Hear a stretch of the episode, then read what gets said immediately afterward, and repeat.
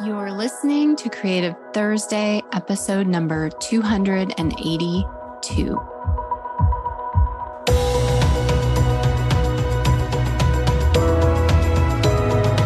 Welcome to Creative Thursday with Marisa Ann Cummings. We're talking all things life, business, and creativity with a special focus on helping artists confidently and consistently sell their creations to their ideal collectors online. Intended to inspire and empower you wherever you are on your creative journey, both personally and professionally. Enjoy and thank you for listening.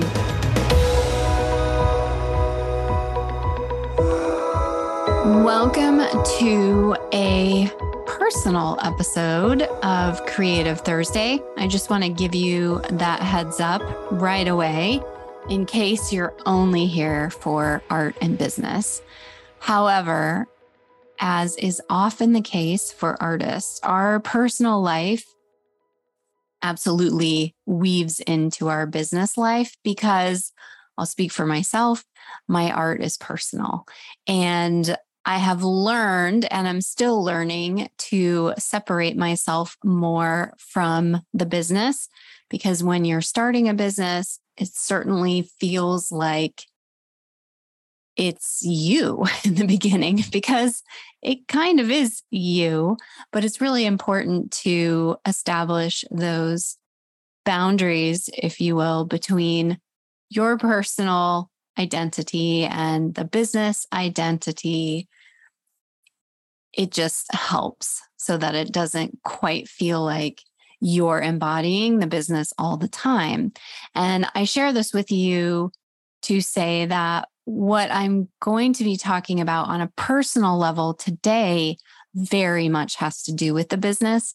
So, technically, this is a more personal episode, and it completely influence the way that I ran my business and the way I intend to run my business going forward. So let me set the stage for you. If you're new to me, you may not know this story. And if you know the story, I will share more details with you in this episode. I will give you a heads up when I get to more personal description of health and body and wellness.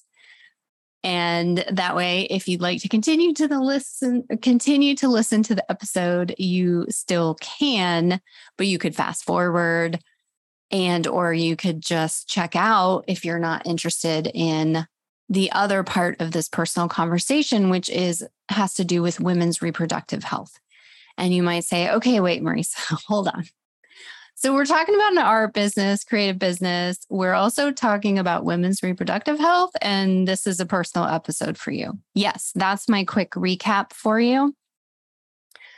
Almost two weeks ago, from the time this episode goes live, I had a surgery I had my first surgery where this is where I'm going to start being a little graphic. Okay. so you can skip forward.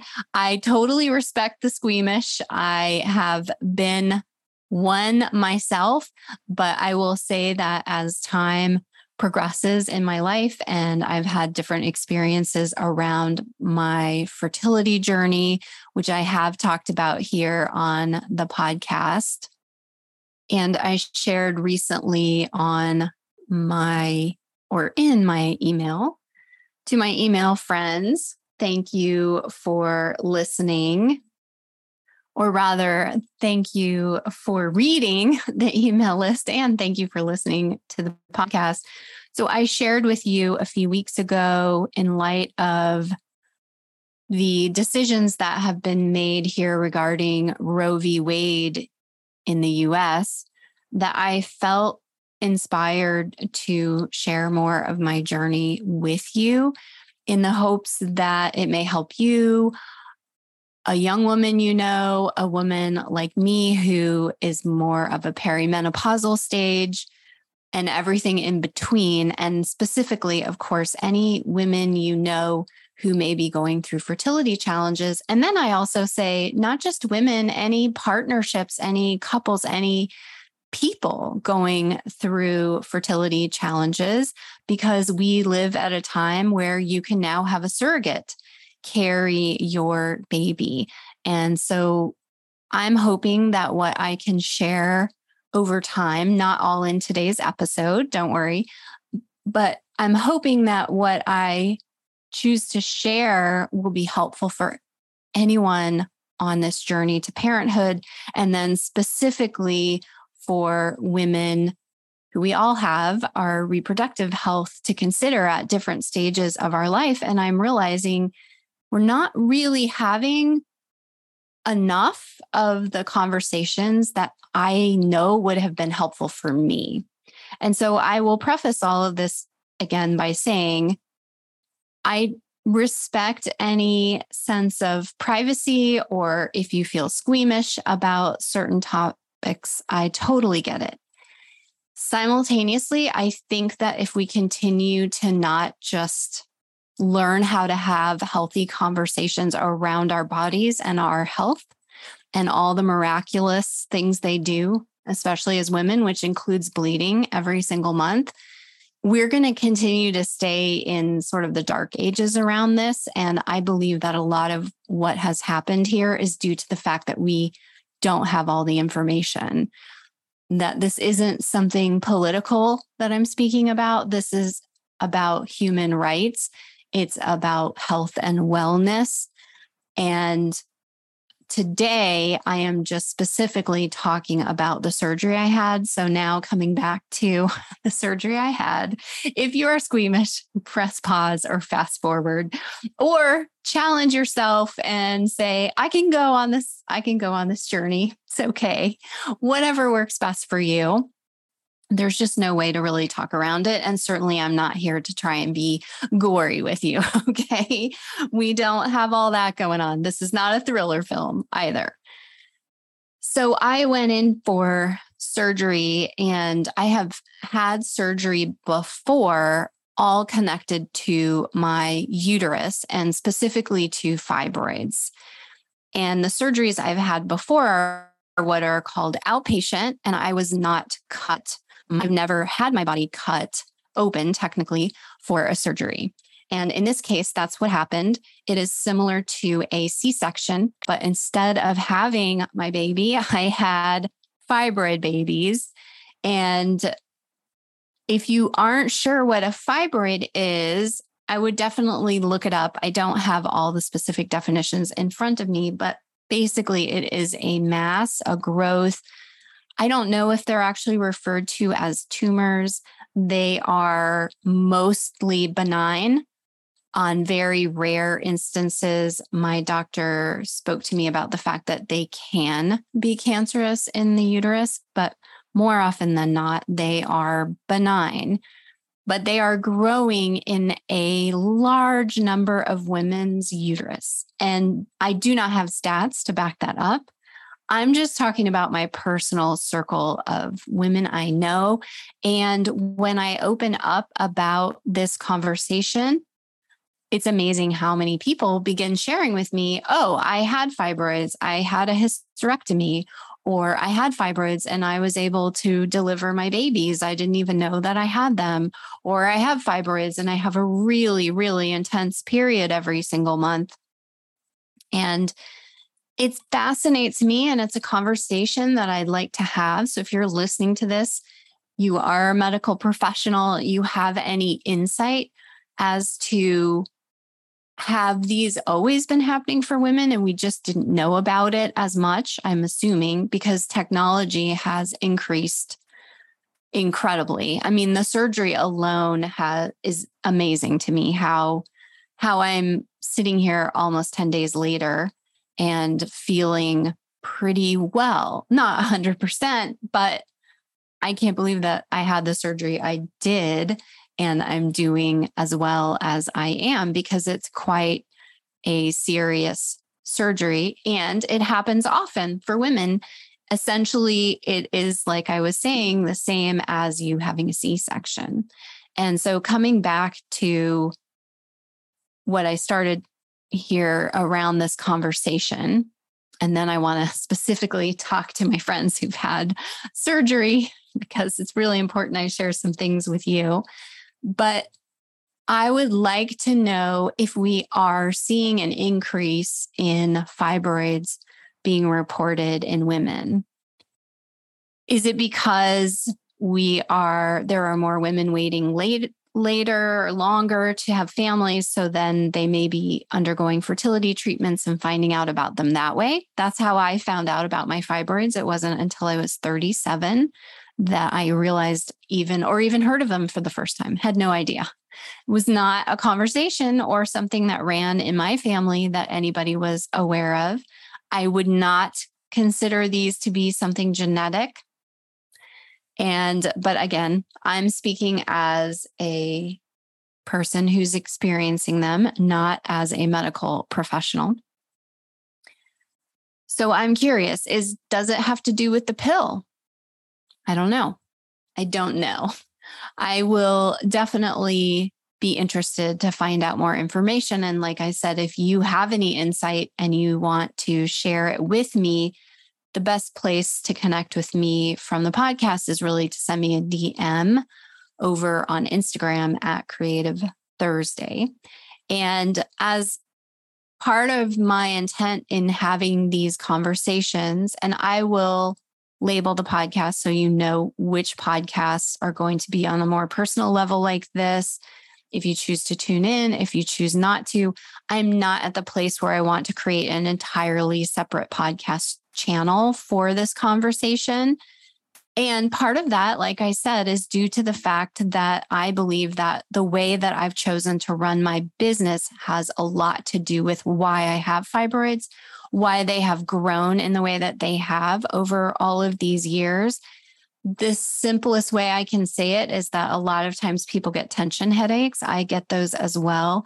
But whenever I would overdo it, in my business with a certain kind of anxiety, like uh, just a tension and a determination, which determination is a good quality. But you know, when you're pushing past done, I would always feel the tension in my uterus. I would almost have a uterus ache. And I would think, oh no, am I making the fibroids worse? Or am I also just hyper aware of my uterus because for all these years, close to 20 years, I have taken breaks in between. I have been on a fertility journey as well. And so once you become very aware of your female reproductive system, you can't not be aware of it. I know when I ovulate, I know when to expect my cycle. I sense things. And what's also interesting about this sort of seat in our body is it's a very, on a spiritual level, I hear again and again, it's a very powerful center to a woman. And also for creativity, right? I believe, and again, I am not experienced in this. So I believe that the chakra that is located in this part of any human's body is very much connected to creativity. And specifically with women, you know, birthing babies, and then I'm often birthing ideas. So another theory, theory, no proof to back this up. As we well, as we as women are on this journey to have more rights to both when it comes to our reproductive rights and also rights in a career sense, in a professional sense, and just as a population in general. Sometimes I wonder if the burden of that, the stress of that has actually impacted us physically in the very center of our body because I find it interesting when I talk about my personal circle and how many women have either had a hysterectomy or have had fibroids removed or just have had difficulty with them. I notice a lot of them are also entrepreneurs. Just saying. But I have no study again to back this up. These are just questions I'm pondering at this stage of my journey, which brings me to the shortest version of what happened. I guess I actually haven't gotten to the squeamish uh, part yet, where it's not even too squeamish, quite honestly. But in this surgery, in my prior fibroid surgeries, which I had spoken about when I was 37, so about 12 years ago, I didn't know at the time that I went in for the first one, which we thought, oh, this is her fertility issue because I had one blocking the entire uterus. And I went to a doctor who specialized in removing them for fertility, and he was able to remove it going in vaginally internally which I think well, it's called a hysteroscopy. This procedure I had is called a myomectomy. And at the time, I had fibroids on the outside of my uterus, but infertility, very often, those are not the issue because they're not impacting the inner wall where an embryo is going to implant.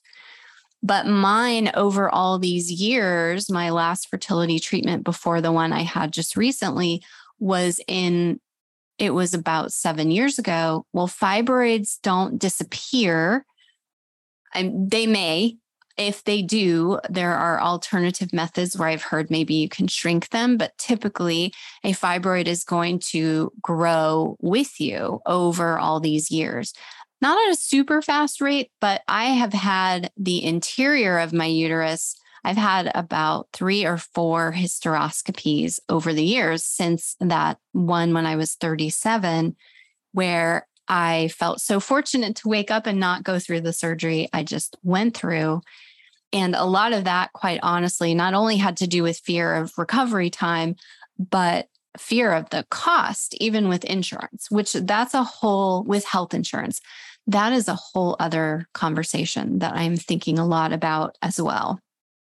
And because we not only have the stress of our health in this country, but we have massive amounts of stress sometimes to pay for that. Uh, and I'm not even speaking about fertility, which is almost never covered by insurance. Another conversation for another day. So, this particular surgery, I had these fibroids that had been growing. I don't know when the first one started. I have no idea. Probably in my 30s, maybe my 20s. We found it when I was 37. I'm guessing my 30s. And that's where I always thought, did these start when I started my business? I don't know. I just know that I went into extreme states of stress in the early to mid parts of my 30s for choices I made in life. Not blaming anyone, just me. And not only choices, but how I chose to handle the risks that I was willingly taking. And that's where I'm saying when we internalize this kind of stress, it has to go somewhere in our body. Now, let me quickly also segue and say, as I learn more about the subconscious mind, I've spoken about traumas, which every human being has gone through trauma whether it's a small trauma, they say, or a big trauma. I don't fully know how you define that, but a human being comes with all kinds of experiences. And the, the ones that are the most impactful are ages zero to seven when the subconscious mind is forming. And then we begin living out the patterns of what was created then based on the traumas that we had and the positive experiences we had as well. We begin living out patterns in our life from that perspective. Now, I also tend to believe that if we're holding on to trauma or experiences that were really difficult, where does that stress go in the body? So these are all just thoughts that I ponder in trying to understand how this happens because I am basically, I feel, especially after this experience, I feel incredibly fortunate to have a healthy life and this, like I said, was my first surgery, my first overnight hospital stay. And so I had this deep appreciation. I guess now is as good a time to uh, as any to share with you how much empathy and compassion I have for you if you have been through a surgery, you've been afraid in your health in any way, which is probably all of us at one time or another, right? If you have been through multiple surgeries and hospital stays, and then for all the women who are giving birth and having C sections and delivering naturally, I gosh, I have so much extra appreciation for you and empathy for any of the fears or challenges that you go through. Because, like I said, I tend to be a more private person. This isn't necessarily something that I'm like, yay, let's talk about my fibroids and my fertility journey. Yeah, let's put that out there for everybody. No, it's that I've realized this time around, I have allowed myself to be vulnerable and open up to people about this journey. And it has been incredibly helpful because I've gotten great insight. I have felt so much camaraderie and compassion and the awareness that we're not alone in what we go through. And and really like I said, gosh, if I could have like four different careers or start about five nonprofits, I have so many areas in the world that I would like to make a difference. So we're just starting here and I I love you. I can't I can't even believe what you may have been through on this journey called being a human being and taking care of your health. I know as I was starting to say that when I open up about my experiences, that's when the conversation gets going. That's when it starts. That's when someone else shares a story with me. And even in light of Roe v. Wade and the conversations I started having with women who are on all different sides of the pro choice or pro life equation, I realized that wow, I just didn't know how many people who have had children have been through so many different experiences around that. And so, like I said, this is why I feel that it is important to have more conversations around this. So, I'm also hoping as we move forward to bring you guests and that we can take this conversation further but we're doing one thing at a time. So, the reason that I wanted to talk to you about this surgery, and like I said, it went well. There are in this type of surgery, just if you find yourself here or you find yourself afraid of being here because the anticipation was definitely stressful. But I have a, a lovely, lovely doctor, which makes all the difference in the world, honestly whatever you can do, please choose and try to find doctors who with whom you feel safe and you feel confident and comfortable because it is really stressful, right? And there are no stitches that are removed. They are all internal. Apparently, there are five layers of them as I remind myself to sit up straight and to keep this short so I can lay down again. But they will dissolve internally. The scar is really low over your pubic bone and it will heal over time. And, you know, it's significant for sure. Doesn't really bother me at this stage in my life. I feel like I've earned it. I feel sort of proud of the courage that it took for me personally to make this decision and to move forward.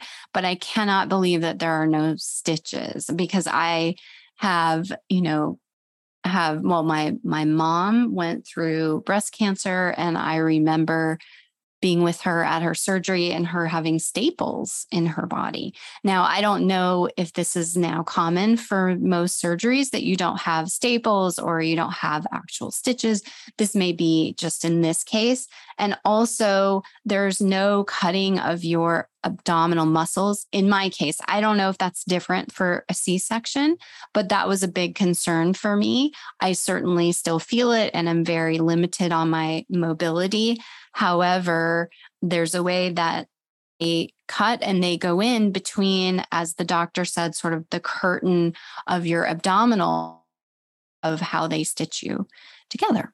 Just interesting facts, should you find yourself there.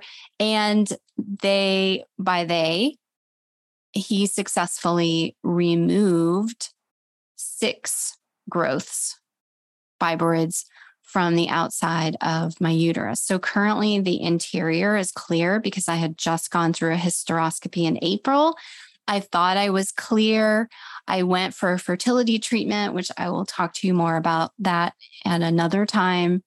And it was through this process, I do not go for fertility locally. I actually fly to a location on the East Coast. I love working with my doctor there, who was trained here in California, but recognized that the cost with which to operate a business and then the cost that you then have to pass on to your fertility clients is it is really high here. And a lot of that has to do with just the rent that these doctors have to pay. More on all of that later. So, this doctor I hadn't seen for an ultrasound in quite a while. And he was concerned by the amount of fibroids he saw on the outside. And so, yes, there is a part of me that wanted to say, why did no one bring this to my attention sooner that this would even be a concern? Until we're like right at the point of where we're going to transfer an embryo because for the longest time, it wasn't a point of concern.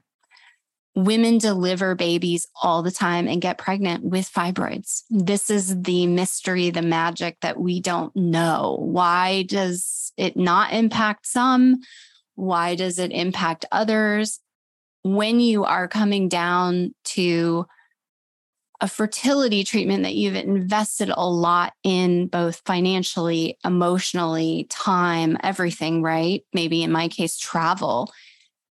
You want to make sure that everything is queued up for the best possible outcome. And there's still between a, you know, depending on your age, depending on if you do a donor egg, depending on so many factors, there's still only between a 10 or a 3 50% chance. And you're going to do your best, right? To get the get that pendulum to swing into a hundred percent chance of of conceiving of having this embryo implant.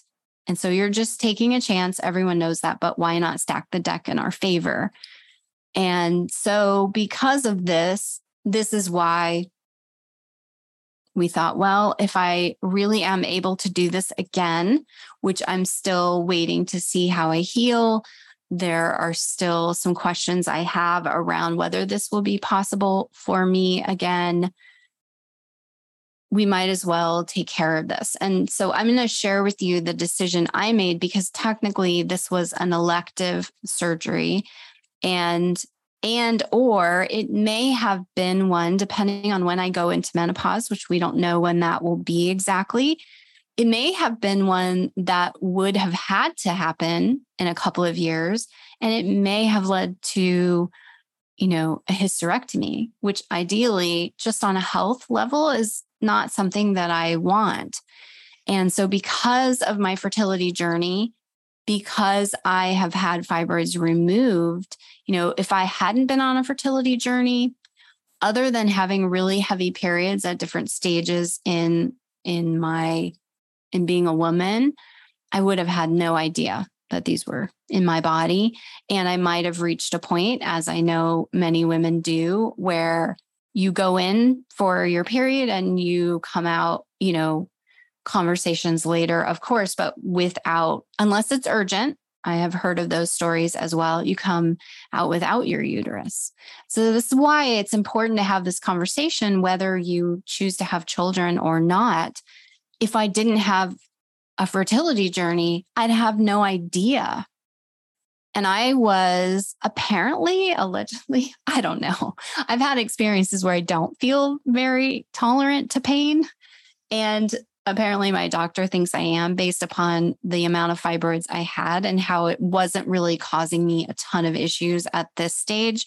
But basically, I've been dealing with those for years. And so I chose for two reasons. One, if I can do a fertility treatment again, I would love the opportunity to try and carry my own child.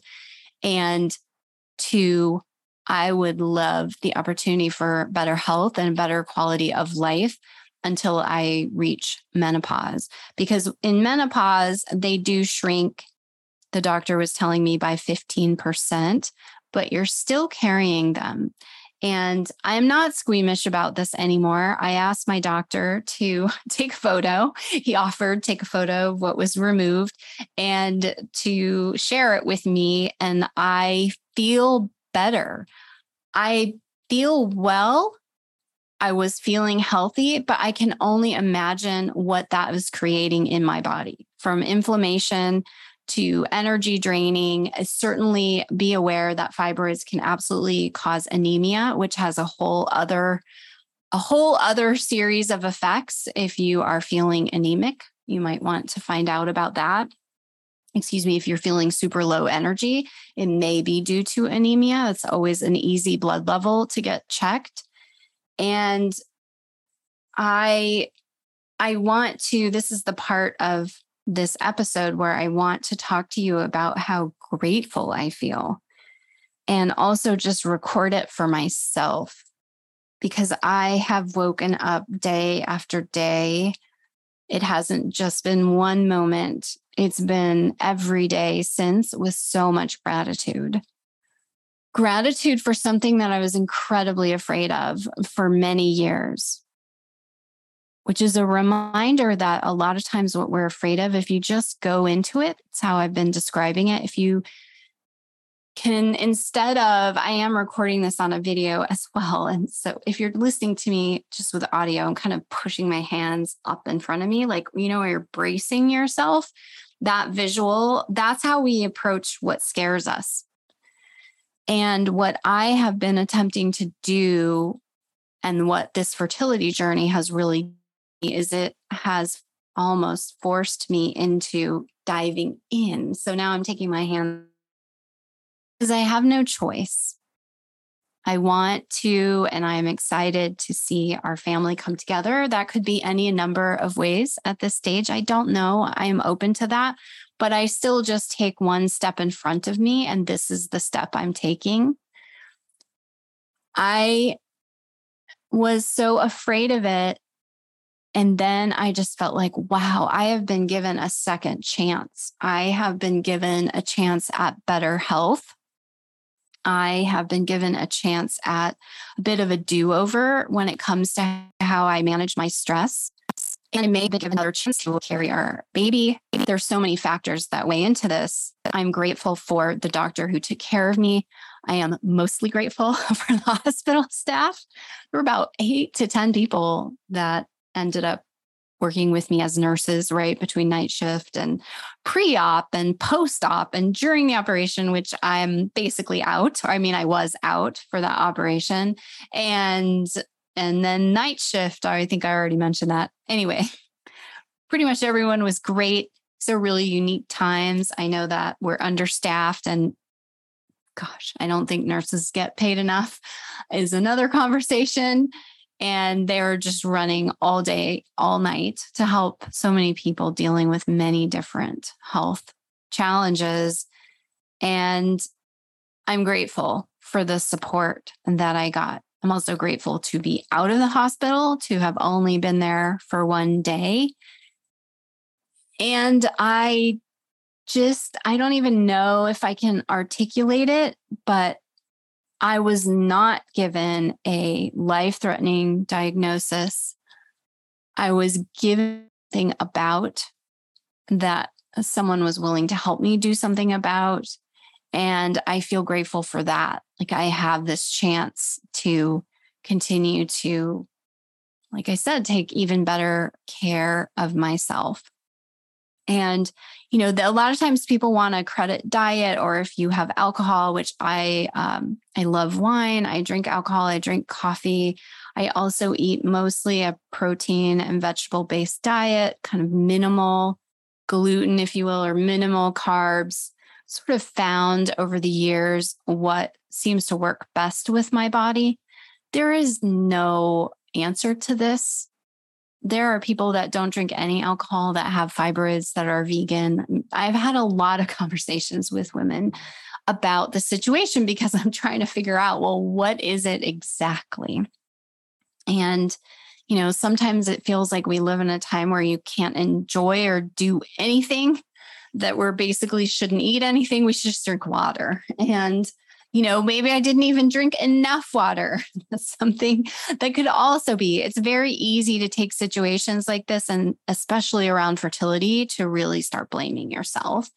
And if I haven't mentioned this before, I'm certainly happy to receive insight, but let me clarify I'm not asking for advice on these situations. And if you're new to me and you don't know my story or you haven't been with me for years where I've shared parts of, of this journey, I have done everything. I have, well, everything, probably not no, right? Acupuncture, uh, nutrition and diet, herbal Chinese herbs. I did everything I could. Jin Shin Jyutsu. My mom was practitioner for a while. Reiki, meditation, I've done yoga. I mean, I still do yoga and I want to come back to meditation. These are not just practices around fertility, right? But these are often recommendations. Yes, I've gone on vacation. Yes, I've had sex on vacation. Yes, I've been relaxed in my life.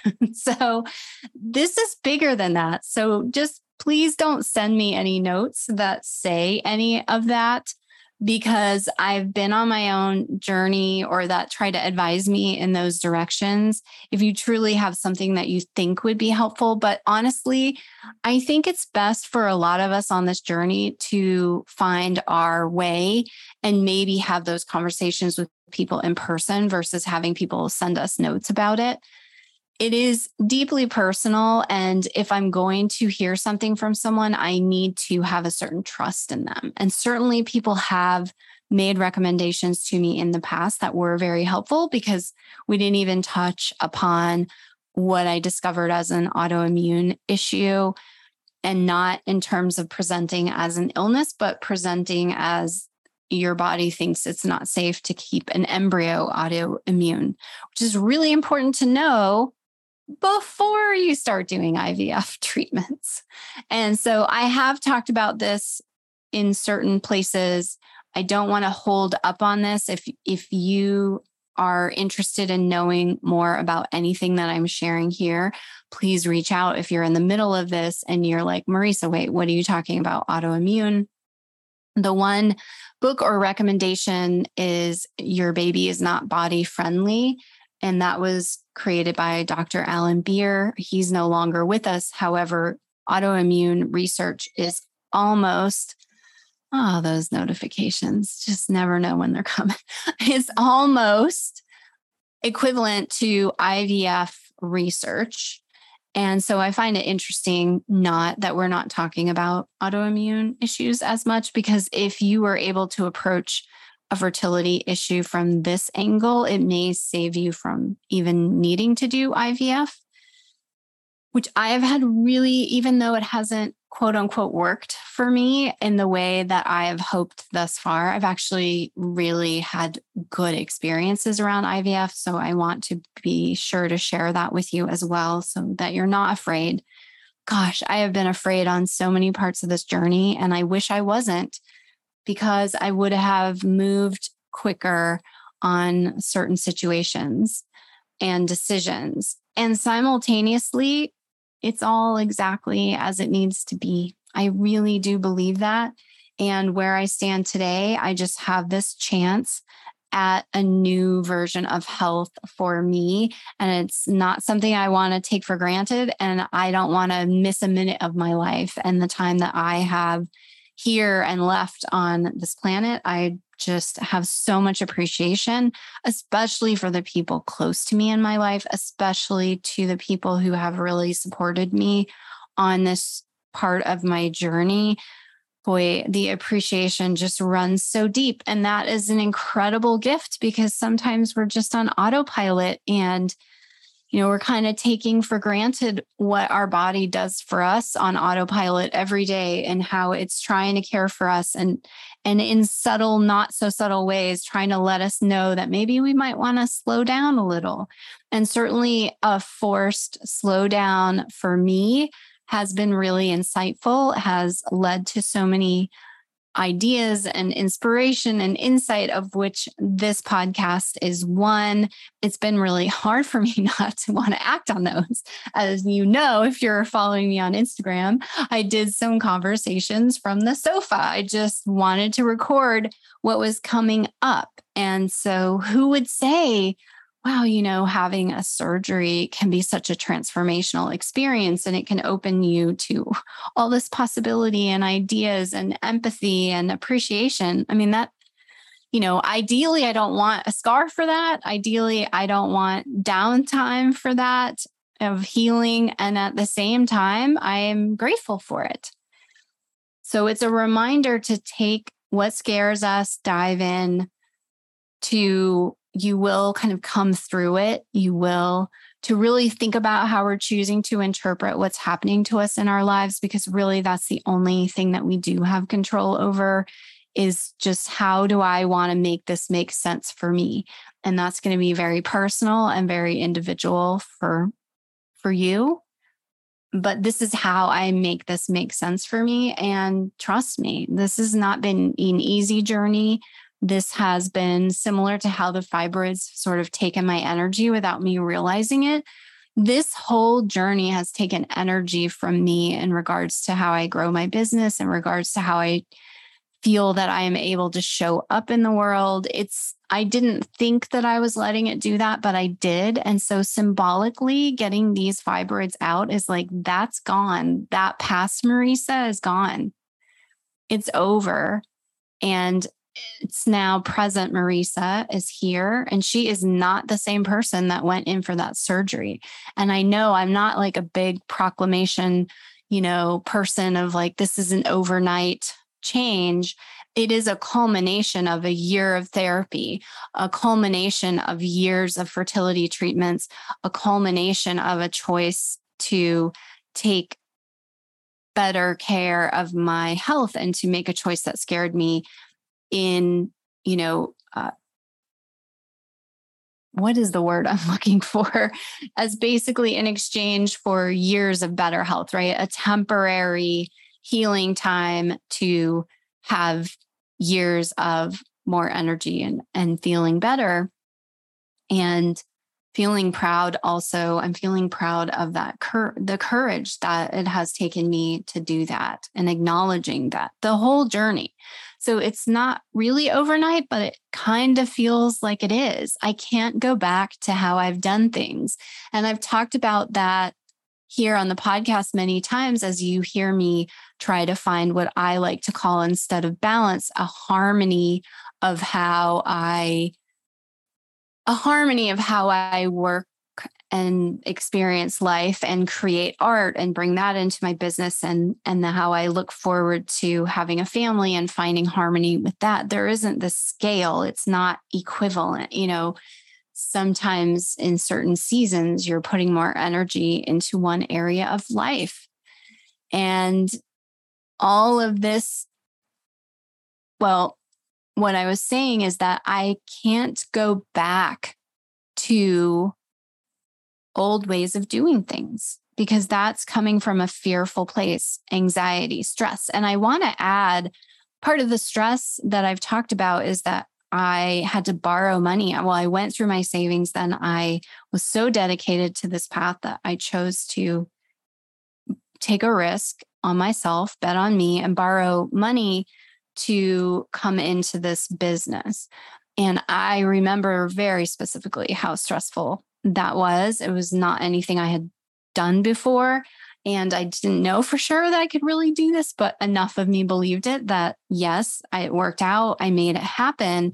But it has been this weight that I've carried internally, mentally, because on paper, there's no debt. Sean and I were able to purchase a home in Los Angeles. And my business has had years and times where it has made good money. And that didn't calm the anxiety either.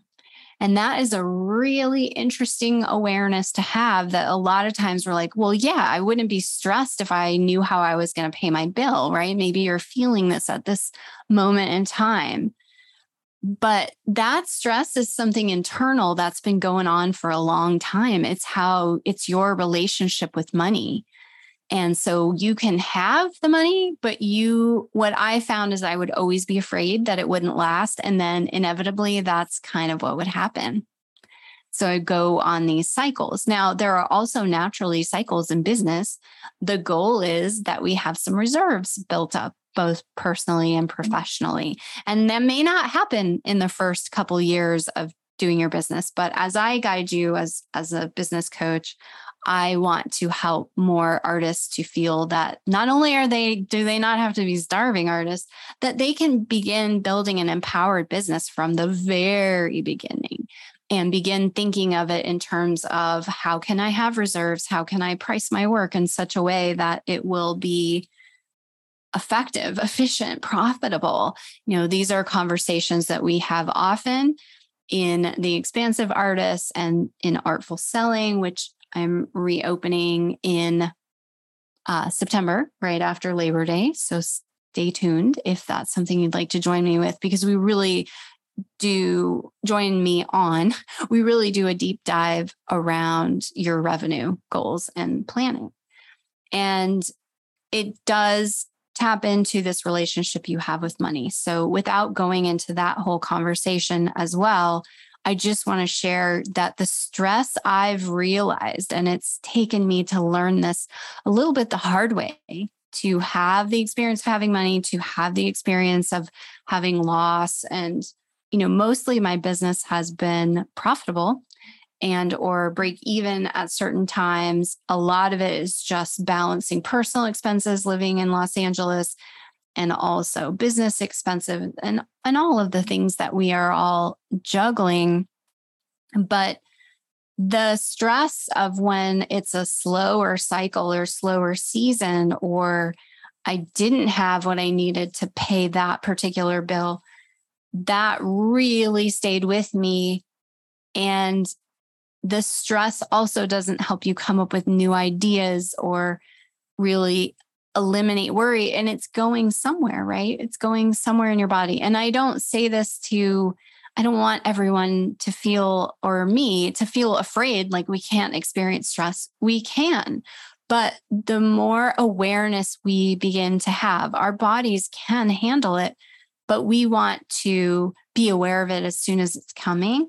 And awareness does so much in terms of how you can begin healing that, transforming your relationship with money, transforming the stress with which you may be running your business, the anxiety that comes from choosing either this life or this business. And there's a reason that I say it takes a courageous soul to pursue the creative path because it does.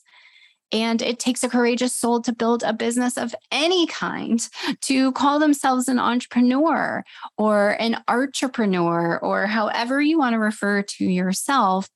It takes courage. And what we want to be sensitive to is when the stress levels are getting too high. Because what I will also say is that that stuff is all kind of metrics and on paper, not to say it's not important. I'm seeing that at the end of the day, if you don't have your health, you can't pursue any of that anyway. And, you know, so let's do our best to not internalize these fears and to find our peace with the challenges that are consistent and dare I say normal, whatever that word means exact actually, but are very much a part of the life of a business owner. I know that in this episode, I have spoken to many different areas of a very simple topic of I had a surgery. I am healing. I am so appreciative of the kindness and good thoughts that I have received. It has been difficult for me to open up about this journey, but the hesitation I feel is minimal in comparison to what I receive when I do open up about it. And I want you to know that it is with great care, which is probably why I'm slowing down or stumbling over my words sometimes in this episode. I am not wanting to speak to you from a place of being traumatized myself by any of these experiences. So I know I'm doing okay with that if I'm feeling good about them and feeling gratitude even for the places that have felt hard then i i hope that this is coming across with that intent that you are okay you are not alone there are solutions. This anything to do with your health it can be this powerful conduit for growth, for awareness, for a deepening of appreciation of your life and the people in it. And that's a good thing. Of course, I would love for no one to have to go through it, but you know, we're human sometimes, sometimes, but medicine is also amazing. It's amazing. Science and medicine. And then if you match that with the right caretakers who are in this field for the right reasons, wow, super grateful. So that's what I have for you on this Creative Thursday. It wasn't too squeamish, right? It was fine. It was fine. if you fast forwarded and you got here, I think it's okay. I I didn't go I didn't go too far down the squeamish rabbit hole.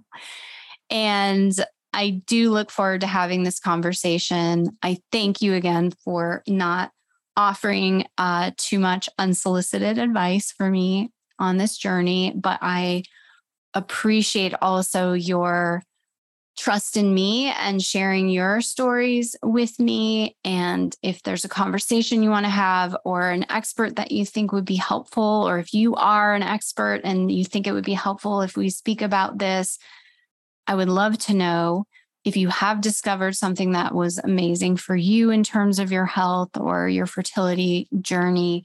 Of course, I would love to know. And maybe that's something I can pass on. If it's not right for me, I could pass it on here. Basically, I would love for this to be a conversation. And when it comes to these personal types of conversations, and I recommend this for you too, it's very much okay and healthy to set boundaries around how you want to have that conversation. And you get to do that with your families too. The best question that was asked, and I'm really thankful of my mom for doing this for me on this go round. And she just said, How can I support you? That is the best question that we can ask someone going through something that we may or may not have firsthand experience with, but we really want to help them or at least let them know that we're here for them. And so I will ask you the same. And I hope that this episode is supporting you should you find yourself in a similar situation. So until next time, we're going to be talking about some prepping for a holiday sales season. And one of my favorite topics, planning, because the profitable artist planning workshop is coming up in August. And then we're opening that into artful selling. And every time I've led three sessions of artful selling, and every time I just love it so much. I get to coach with you and work with you and help you have really big ahas when it comes to building a very solid foundation in your business so that you don't have to experience things the way that I have. I know I can't take away all your challenges. I'm not supposed to. You don't really want me to because you're on your path and what you're experiencing is for your benefit of personal growth if you choose to see it that way. But in all the ways that I can support you, that is what I'm here for. And I can certainly support you in a lot of insight in both how I did things right and how I wish maybe I had done things in a different way. I just didn't know didn't know any different, that's okay. And just in the practical steps of building a solid, healthy business. And in this case, a healthy body as well. So I will talk to you soon. Thanks so much for listening. Creative Thursday is recorded by me, Marisa. You can find all things Creative Thursday at creativethursday.com and learn about how I can support you in building and growing your thriving artist business at creativethursdaycourses.com. Be sure to hit subscribe to get the next episode as soon as it drops And if this episode has inspired you, share it with a friend and fellow creative and leave a positive review so that more listeners can be introduced to the Creative Thursday message and mission to empower artists to know their worth, value their work, and consistently, artfully sell to their ideal collectors online so that they can make more beautiful art, all in support of living a life they love. Coming together as a creative community, we uplift and support one another while encouraging and being an example for more people all over the world to dream big and believe in what is possible for them.